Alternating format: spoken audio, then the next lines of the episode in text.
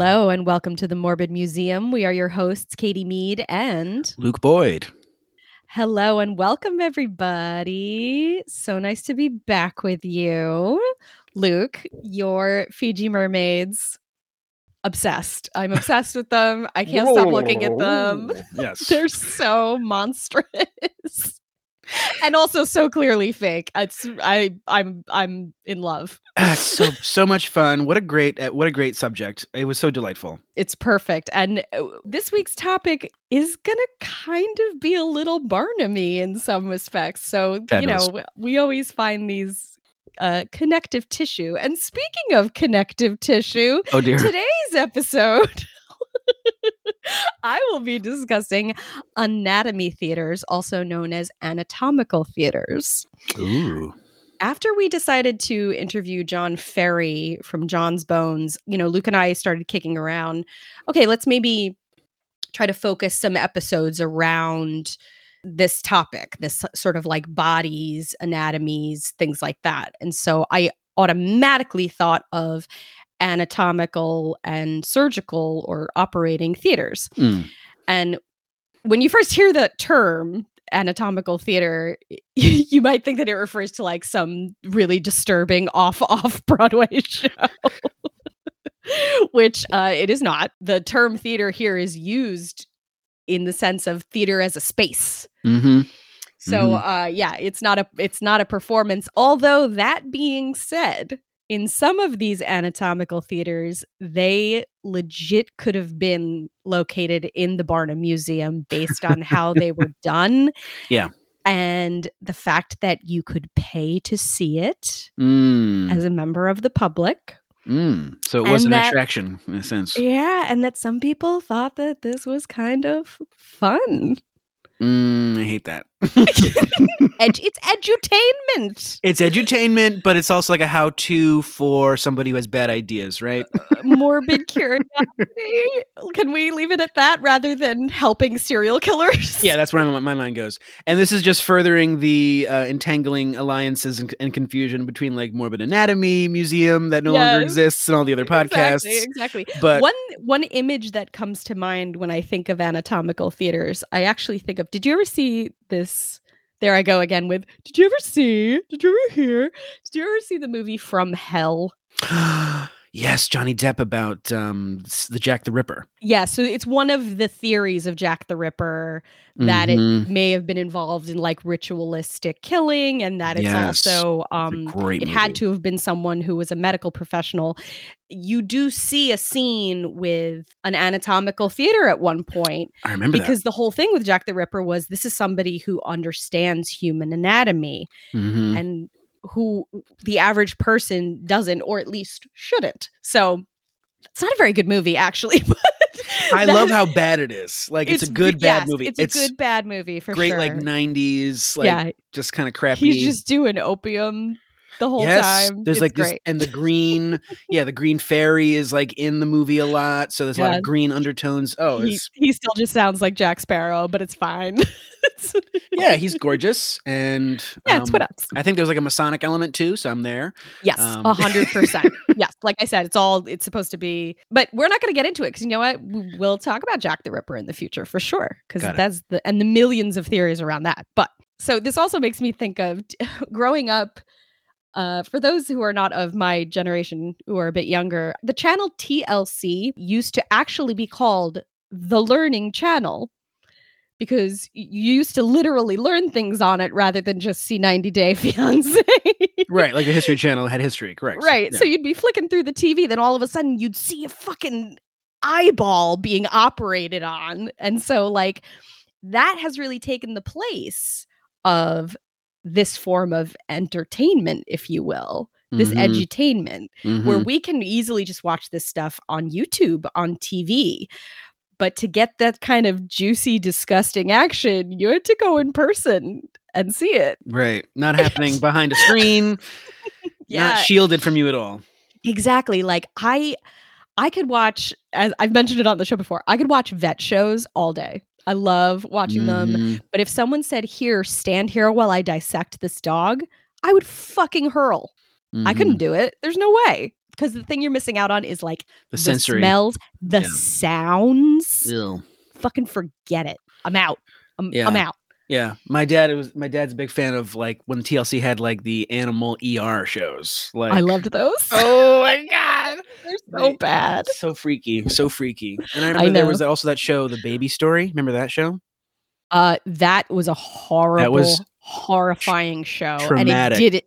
And it did, however, slightly prepare me for having a baby because Yeah, It turned me raw. turned me off a lot of the a lot of the uh the, the idea but uh yeah that was a that was a tough one but that was a very real reality tv you know experience where they followed two or three women and taking you through you know the sonogram to the delivery room Yeah. i remember it being very crazy the way they edited it like censored Oh yeah. it They're just blurry vaginas. Correct, thank you have the courage to say what i cannot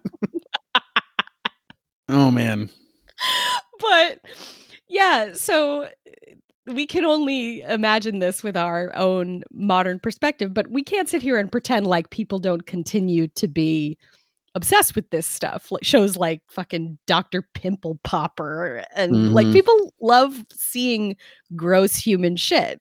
We have been this way for centuries. It came up a, a little bit in our conversation with John, but like human anatomy specifically is something that we've always been curious about. How Mhm. does the body function? What does it look like?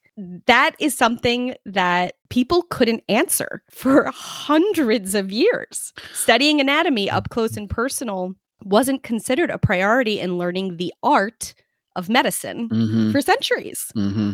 It was information, theoretical stuff that was passed down, reading other people's works and things like that. But actually sitting there and taking a human being apart was not a part of learning medicine, which is so crazy to fathom and really terrifying. right and to have access to a specimen was either a privilege or you were a criminal and someone who was stealing a body and we're and we're going to get into that a little bit too. Um, in fact, we're going to just hit the ground running right into the late Middle Ages, early Renaissance. oh boy because that's where all of this really starts to change. This is a period that is known for its intense study of and increased interest in human anatomy and the human form. And we don't just see this in the sciences, we see this in the arts. mm-hmm. And again, that reminds me of John Ferry a lot because his interest in uh, bones started as his interest in the arts. He wanted to draw a specimen. Mm-hmm. So, a major person who should come to mind that was of the time is Mr. Leonardo da Vinci. Ever hear of him? Know him? Mhm. Uh, he wrote a code right Right? Something, I don't know, some cryptic message. He is the Renaissance man, really. I mean, probably the most curious human being of all time. Had his hands in everything, like uh, bordering on an, an inability to focus on one thing and just be really good at one thing. Mhm. in an annoying way almost. And he was a pretty weird dude in the way he approached his art, in that he felt like to be able to be a really good artist, specifically focusing on the human form, I got to really get in there. I got to get underneath and see what's going on. So he was a genius, but, but he's weird. There's different st- statistics or like disagreements, but some people say he dissected as many as 30 bodies. Really? Other people say it was probably closer to 10 either fucking way i think once you go past five like that's a lot. It's no longer a hobby. Yeah. yeah, and you're not a you know you're not a surgeon. You're not a Mhm. doctor.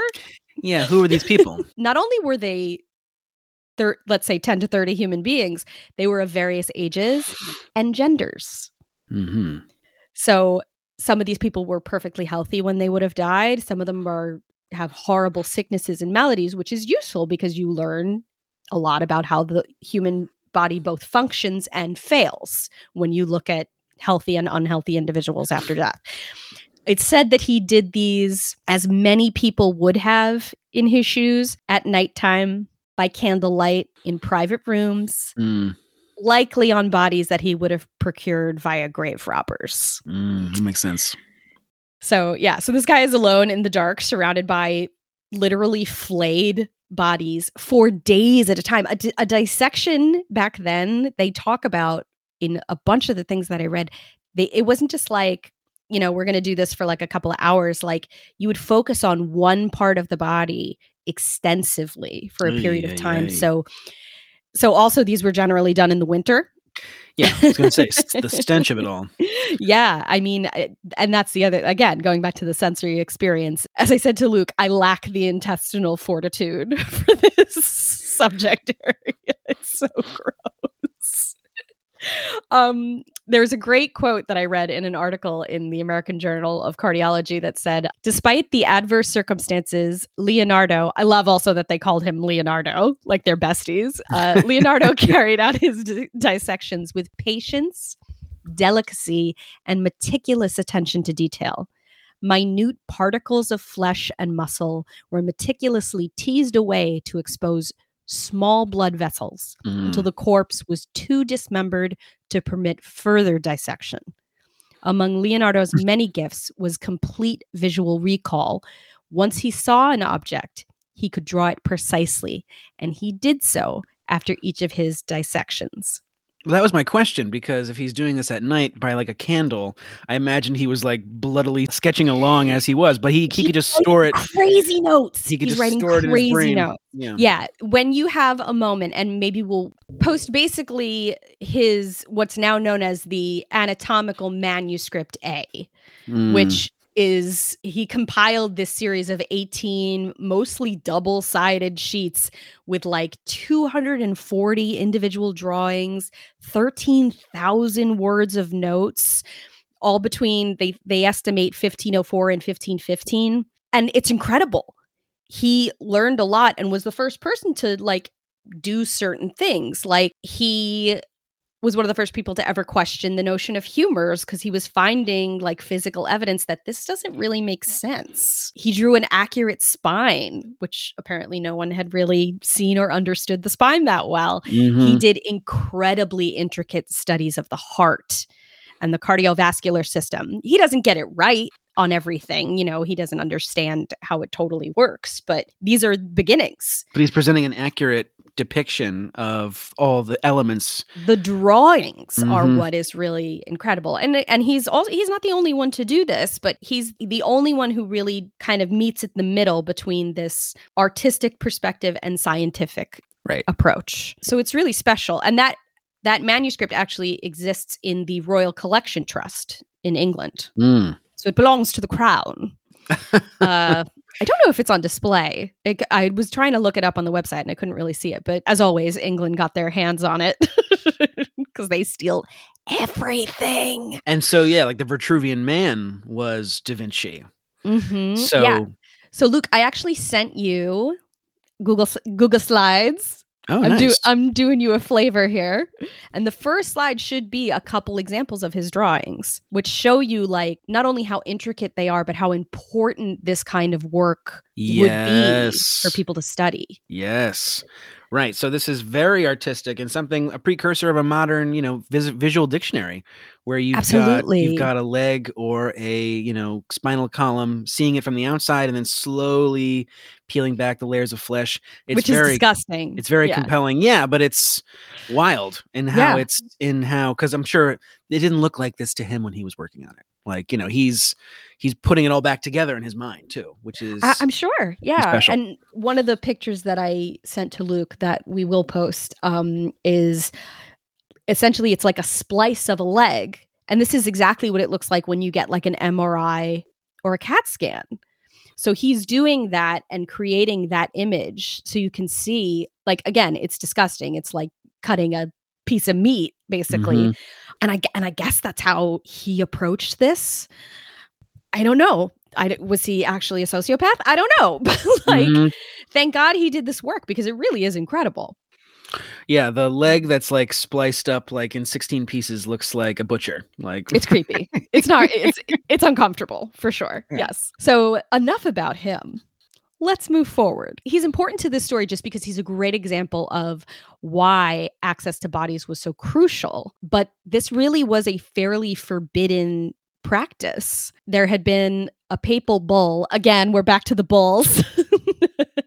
um, back in the 14th century, that apparently was about, it was really meant to specifically talk about not messing with the bodies of those who died during the Crusades, Mhm. but it it was misinterpreted evidently and as it went along it was carried out as if it meant no we don't dissect bodies we don't do that. It's disrespectful to the body. It's considered irreligious and also many people just think it's repugnant so dissections largely are happening in homes and quietly at night in the winter like i mentioned before but at this point medical schools have begun to exist in europe the first known medical school is Scuola Medica Salernitana in Salerno, Italy, which no longer exists, but was running between the 11th and 13th centuries. Wow.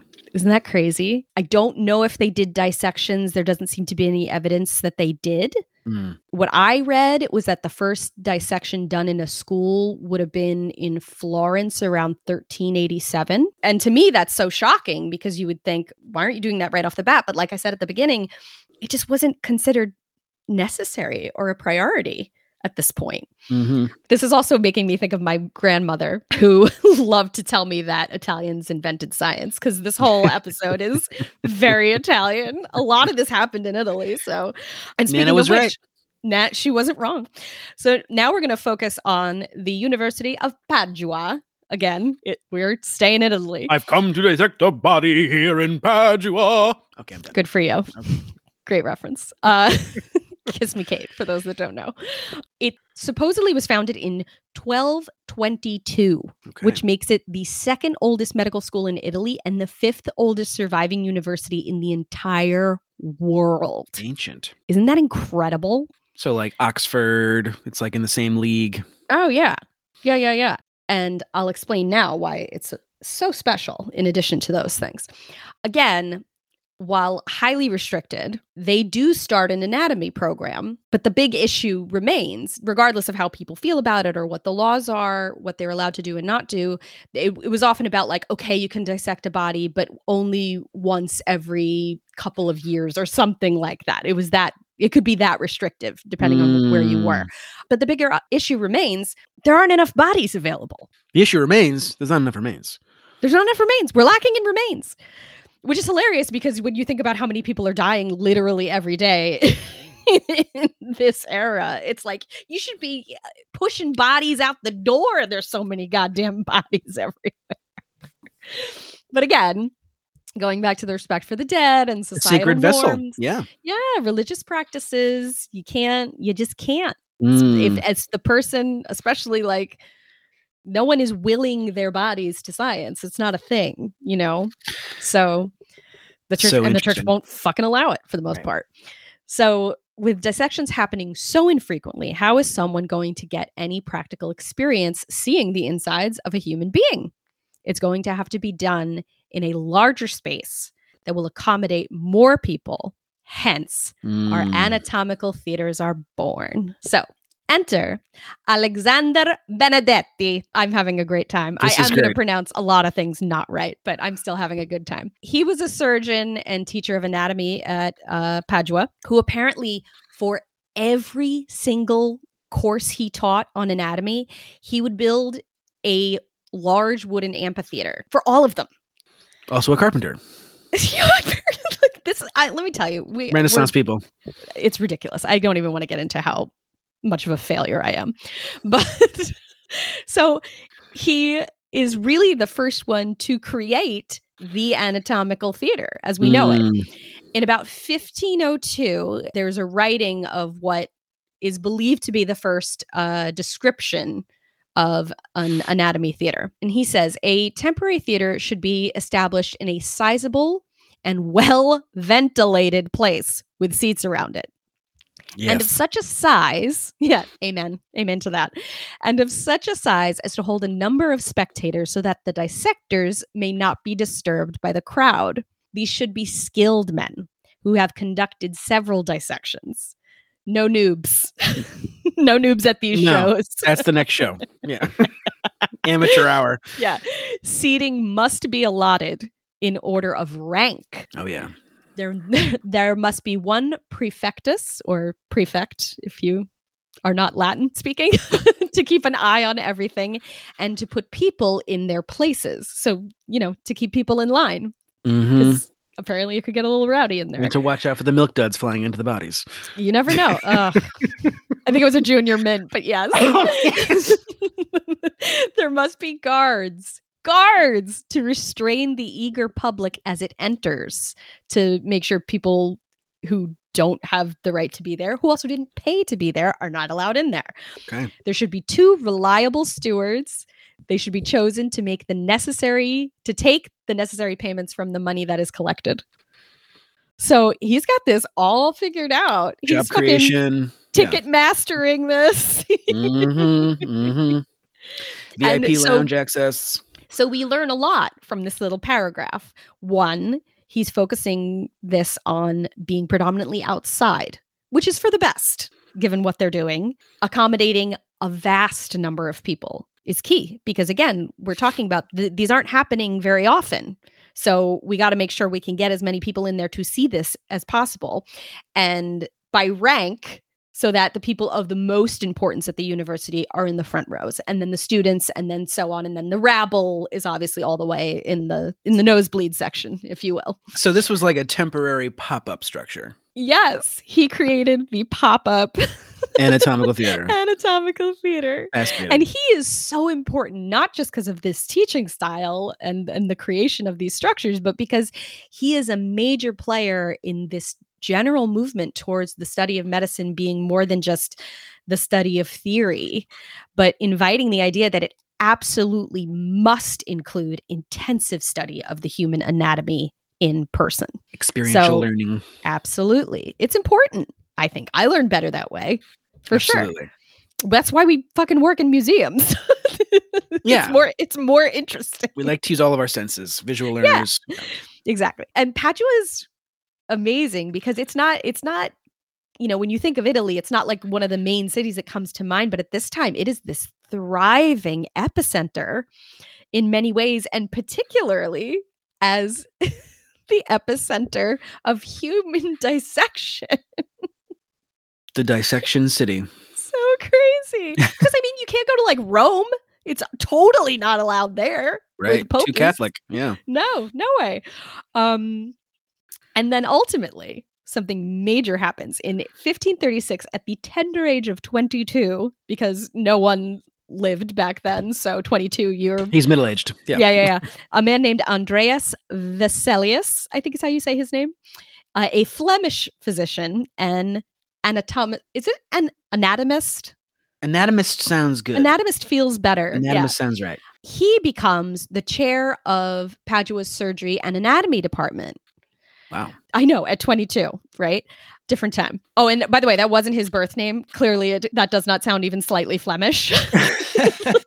right. I guess yeah. That's uh European derivation. Mhm. scholars used to Latinize their True. names to True. sound smart, I guess. Um, so he's best known for his groundbreaking work. Get ready for me saying Latin stuff. Uh, De Humani Corporis Fabrica Libri Septum, Okay. maybe, on the fabric of the human body in seven books, which is a lot of books. So this guy also did a lot of dissection Very prolific. he is considered the founder of modern human anatomy because of his work because of this work that he did in padua and because of that um because of his his writings we see some of the earliest and best illustrations of these temporary anatomical theaters showing evidence of kind of what it was like there. And if you see luke i sent you one that looks like a drawing like a crazy drawing with a lot going on. Yes. that's supposed to be an anatomical theater where you can see there's like rank and file. It's it's a kind of a disaster in Oh, there. Oh, this is such a renaissance image isn't because it? it's because it's Gaga. It's like a Where's Waldo. There's like It 95 totally people like in a it. highlights magazine. It is covered in people. There's people in the rafters. It's in this beautiful setting with these Mhm. columns, and there's and then in the, in the point of focus, you can't take your mind away is the dead body. That's the focus of everyone's attention. They're all surging towards the specimen. Yeah. Whoa! It's incredible. Is there animals in here? I think there's animals. Yeah, there was a dog. I there's think there's a dog. a dog. There's at least one dog. Yeah. Which why would he draw that if that wasn't true? Yeah, no, the dogs appear in all of these. Dogs had a great time in history. Okay, Dogs had a great time in history. They're all over the place. They're having a fun time They in have these. their own museum now in New York. The AKC has a museum in Midtown, I think. Yes, does John O'Hurley Um, do the audio guide? Because that's the only way I can do it. and now we have.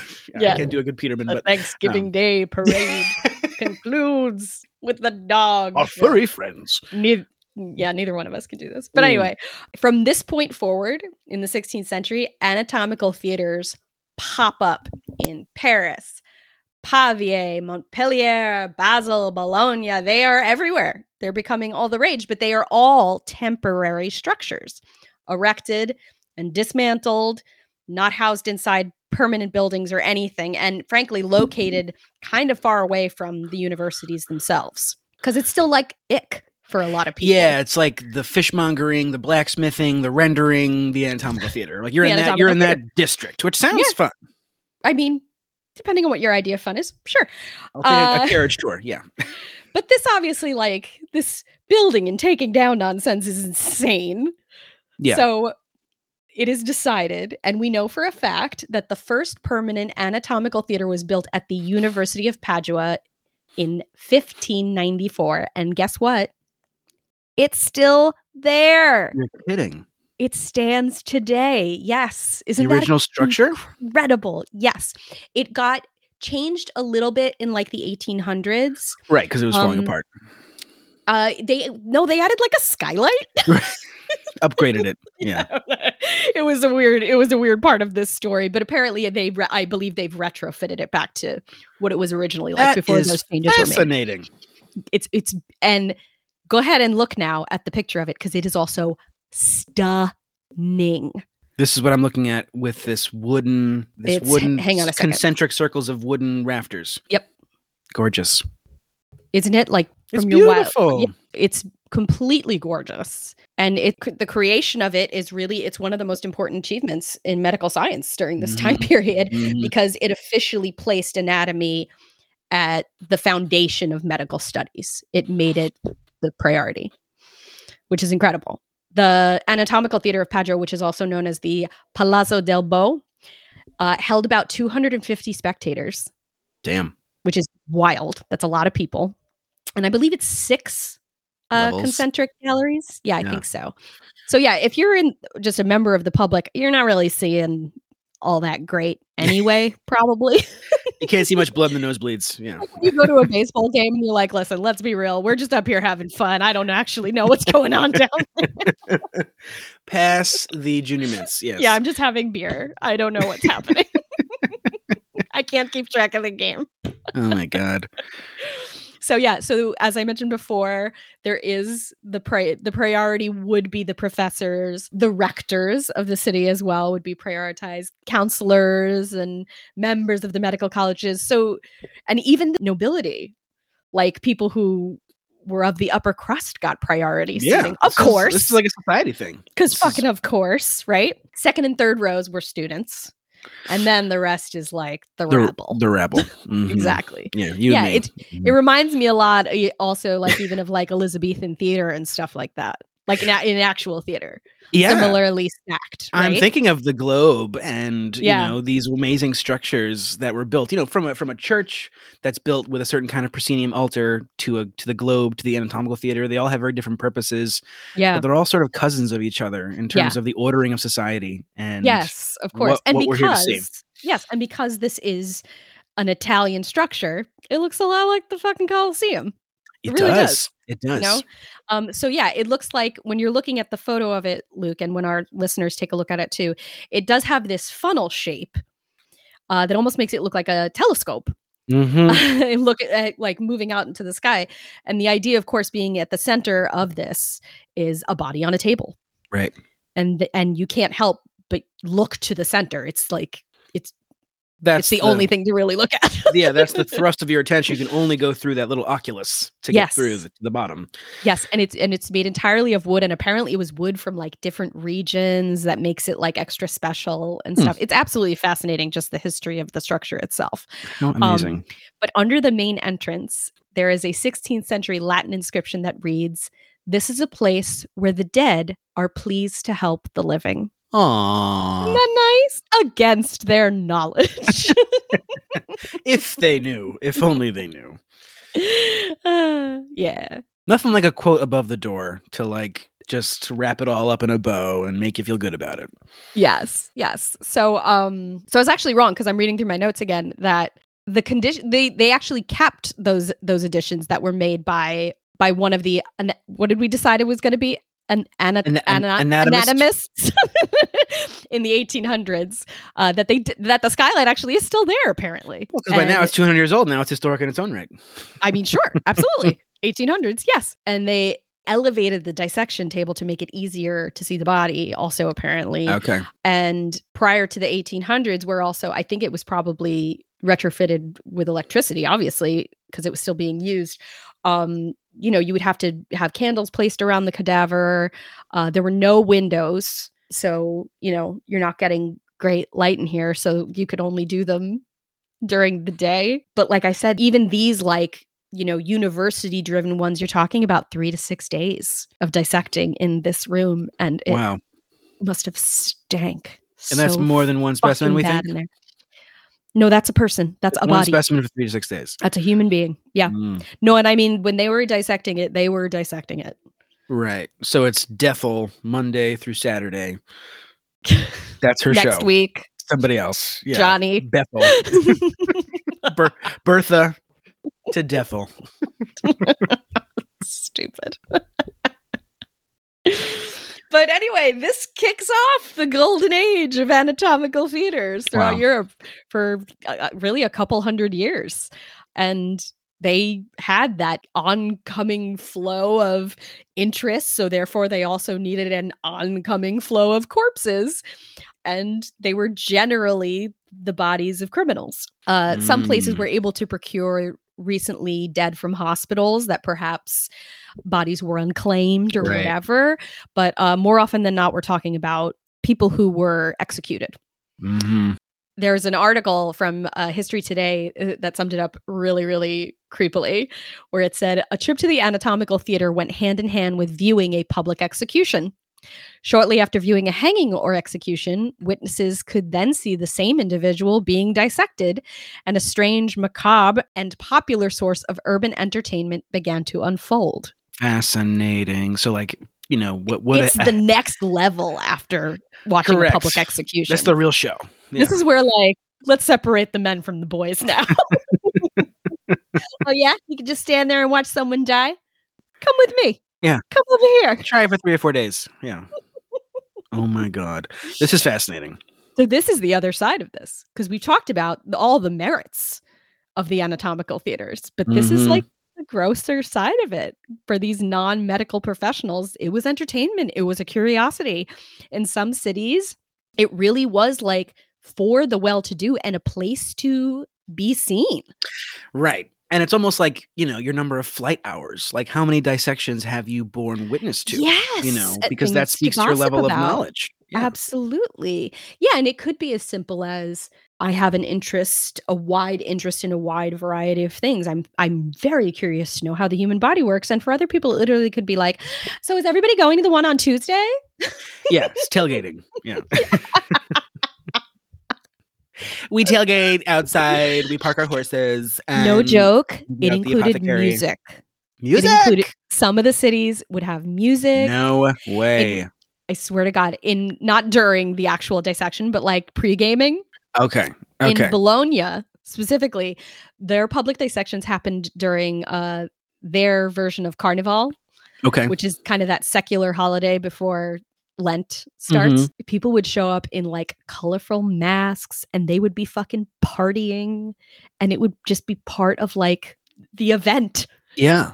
Part of the lineup. Of because that also yeah this goes on for days let's have a great time let's open this guy up and see what's going on inside his liver but it makes perfect sense, especially I love that homage you made to the Colosseum because Mhm. that was all about you know public exhi- exhibition of blood and violence. watching people get eviscerated yeah, and this is just a different a different mode of that version Um, of that yeah oof, 100 I know. It's really people are fucked It's up. shocking. It's shocking because we're so removed from that. We talked about that a couple times in episodes of just how abstract death is for us today.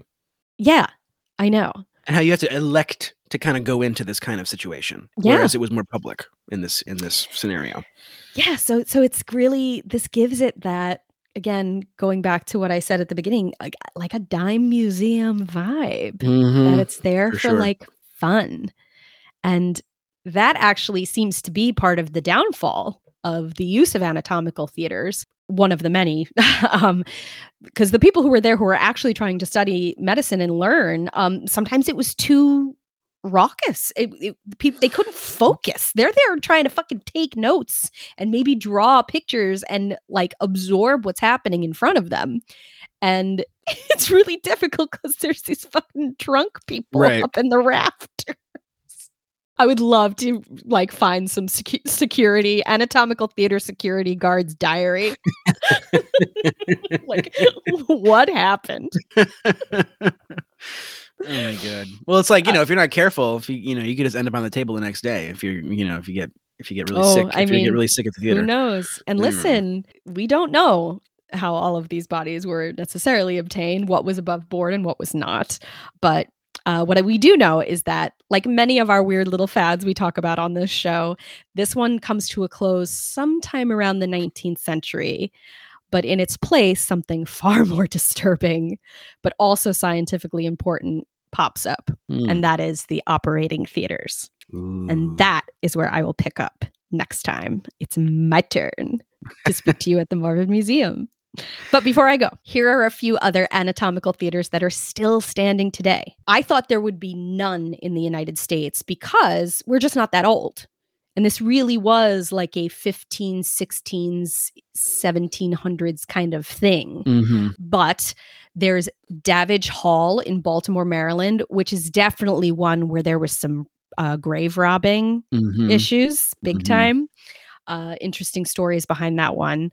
There's the Indiana Medical History Museum, and that is in what used to be their old pathology building in the Central State Hospital for the Insane. Oh dear. How ne- a- scary must that room be? A nesting doll of issues there. Yeah. so terrifying. Um, what's really interesting about it, which I think is very different from some of these other places, is that they describe it as a time capsule from the late 19th and early 20th centuries because it's untouched since then. And it, is, it is the oldest surviving pathology facility in the United States. It's actually on the National Registrar of Historic Places here. There's something really fascinating about how hospitals build and expand.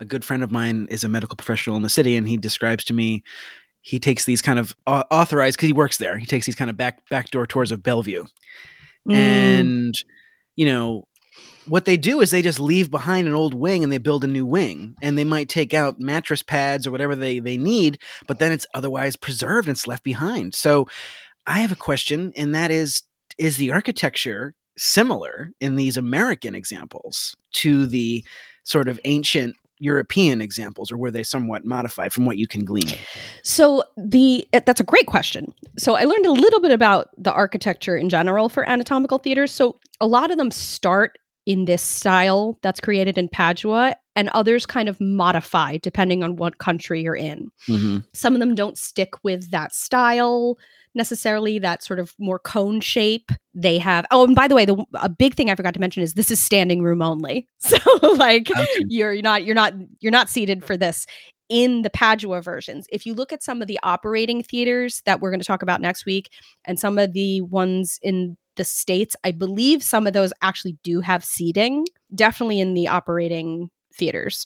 But yeah, they don't they're not all following the same formula per Mhm, se. But mhm. that that that is the blueprint, the, Right. the one at from Padua University. But yeah, I would love to see the one in Indianapolis. It sounds insane. That sounds awesome. Yeah. And yeah, theater in the round to an all new perspective, you know, Yes. so to speak. Yes. And there's one in Barcelona, there's Mm. one in Amsterdam, there's there's several in Italy, one in uh, Pavia, one in Bologna still, uh, one in Uppsala in Sweden. oh uh, wow. There's one in Berlin. So, and these are all Mm. ancient structures. I mean, I think maybe the of the ones I just named, the youngest one is from like the early 1700s or something That's so- fascinating. it's it's and it's fabulous also and some of them turned into actual museums. Some of them are more of historical structures and historic sites now, but none of them continue to operate as anatomy theaters because that's not a thing anymore. Not a real thing. Yeah. no, now students learn their anatomy in a closed room in a safe space where it's Mhm. ventilated. You'll probably get to wear a mask. Maybe you have some Vicks VapoRub under your nose. Yeah. Thinking of Sounds of the Lambs. A hundred percent. So yeah, hopefully this didn't make any of you too nauseous. Because if you got upset with this one, just wait till we get to the operating theater. you definitely softened the blow as much as possible, uh, which I appreciate. You're welcome. And um, yeah, this is a really fascinating idea, and it absolutely dovetails with what we were talking about with John um, Mhm. in terms of who has access to the kind of medical specimens we need to study. And Yeah. we understand, you know, hopefully people can kind of make these connections too, is that we've been hung up as humans about what's going on inside. We want to know what's going on inside. And I think the whole thing with like humors and phrenology, it's all a way of like abstractifying because Yeah. we probably didn't have access and couldn't understand quite yet what was going on inside. So it was easier to say there's humors, this is out of whack, you know, there's Yeah. bloodletting. Absolutely. That's as comfortable as we could get with treating someone without killing them and cutting them open. Yeah. Um, and so also in the and the access to to medical specimens was just not was a was a real privilege.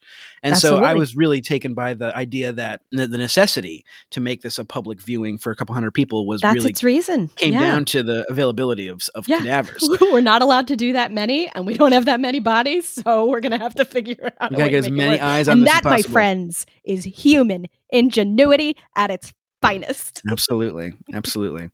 Yeah, this is a brilliant edutainment discussion for sure. Yeah. And it also reminded me of John because of all of these people of medicine, they agreed with him that like everyone should be able to understand this and Mhm. study this, which is partially why they said, yeah, the public's curious. Let the public fucking check it out. And then we get extra money to like pay for all the fucking instruments and stuff we need for the university. This is Right. great. So it was like we, it's win win win. But they agreed with that idea. Like this shouldn't be an elitist thing. Cordoned Do I yeah. want to do it? No, I do not. and that's that. Wonderful. Thank you for that lovely uh, adventure. And I look forward to part two coming up, Yay. um, which we're very excited. Thank you for listening to this episode of the Morbid Museum Podcast. Please remember to rate and subscribe to the Morbid Museum Podcast wherever you listen to podcasts. And please leave us a comment or a review wherever you can. Please reach out to us via Gmail at themorbidmuseum at gmail.com, email. And you can follow us on Instagram and TikTok at The Morbid Museum. Until next time, we'll see you for another gallery talk inside The Morbid Museum. Thanks for joining us. Bye. Bye bye.